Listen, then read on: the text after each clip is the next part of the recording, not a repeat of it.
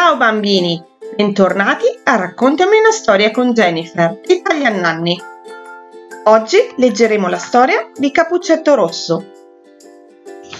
C'era una volta una cara ragazzina, solo a vederla le volevano tutti bene, specialmente la nonna, che non sapeva più cosa regalarle. Una volta le regalò un cappuccetto di velluto rosso e poiché le donava tanto, essa non volle più portare altro. La chiamarono sempre Cappuccetto Rosso. Un giorno sua madre le disse Vieni Cappuccetto Rosso, eccoti un pezzo di focaccia e una bottiglia di vino. Portali alla nonna, è debole e malata e si ristorerà.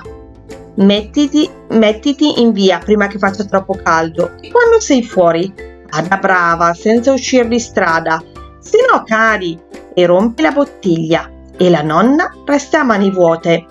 E quando entri nella sua stanza, non dimenticare di dire buongiorno invece di curiosare in tutti gli angoli. Farò tutto per bene, disse Cappuccetto Rosso alla mamma.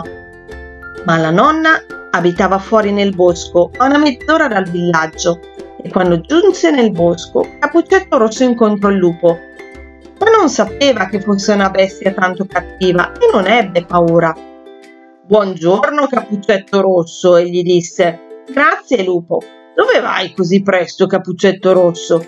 Alla nonna. Cos'hai sotto il grembiule? Vino e focaccia.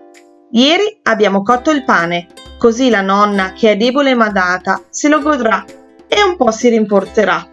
Dove abita la tua nonna, Cappuccetto Rosso? A un buon quarto d'ora da qui nel bosco, sotto le tre grosse querce. Là c'è la sua casa. Il lupo pensava, questa bimba tenerella ha un grasso boccone, sarà più saporita della vecchia. Se sei furbo le acchiappi tutte e due.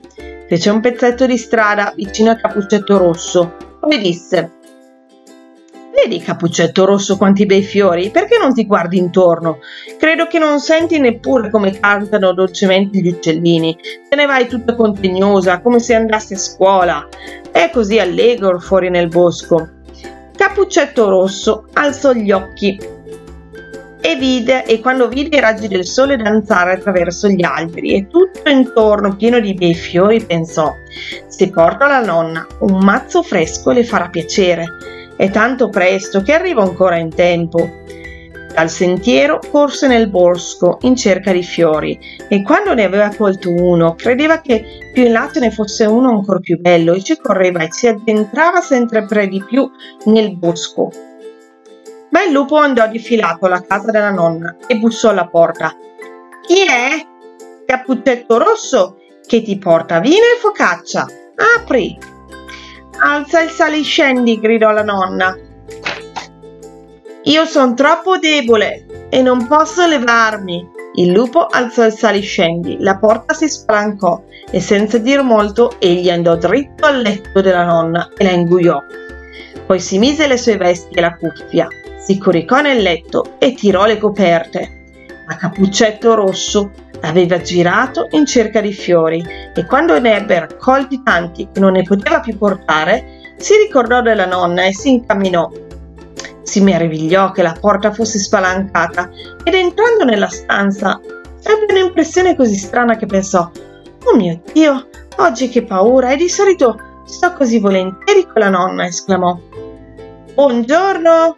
Ma non ebbe risposta. Allora s'avvicinò al, al letto e scostò le cortine.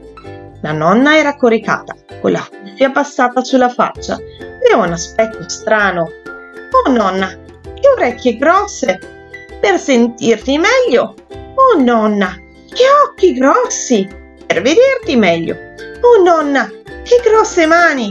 Per meglio afferrarti.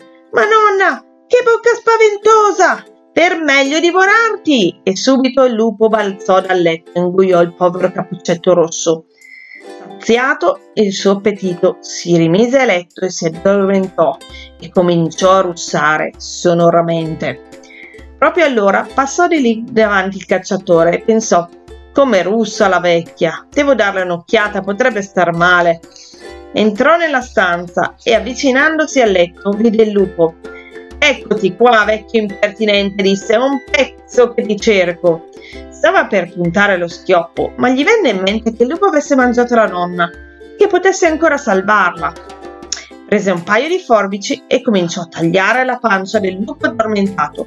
Dopo due tagli vide brillare il cappuccetto rosso e dopo due altri la bambina saltò fuori gridando Che paura ha avuto! Era buio nel ventre del lupo!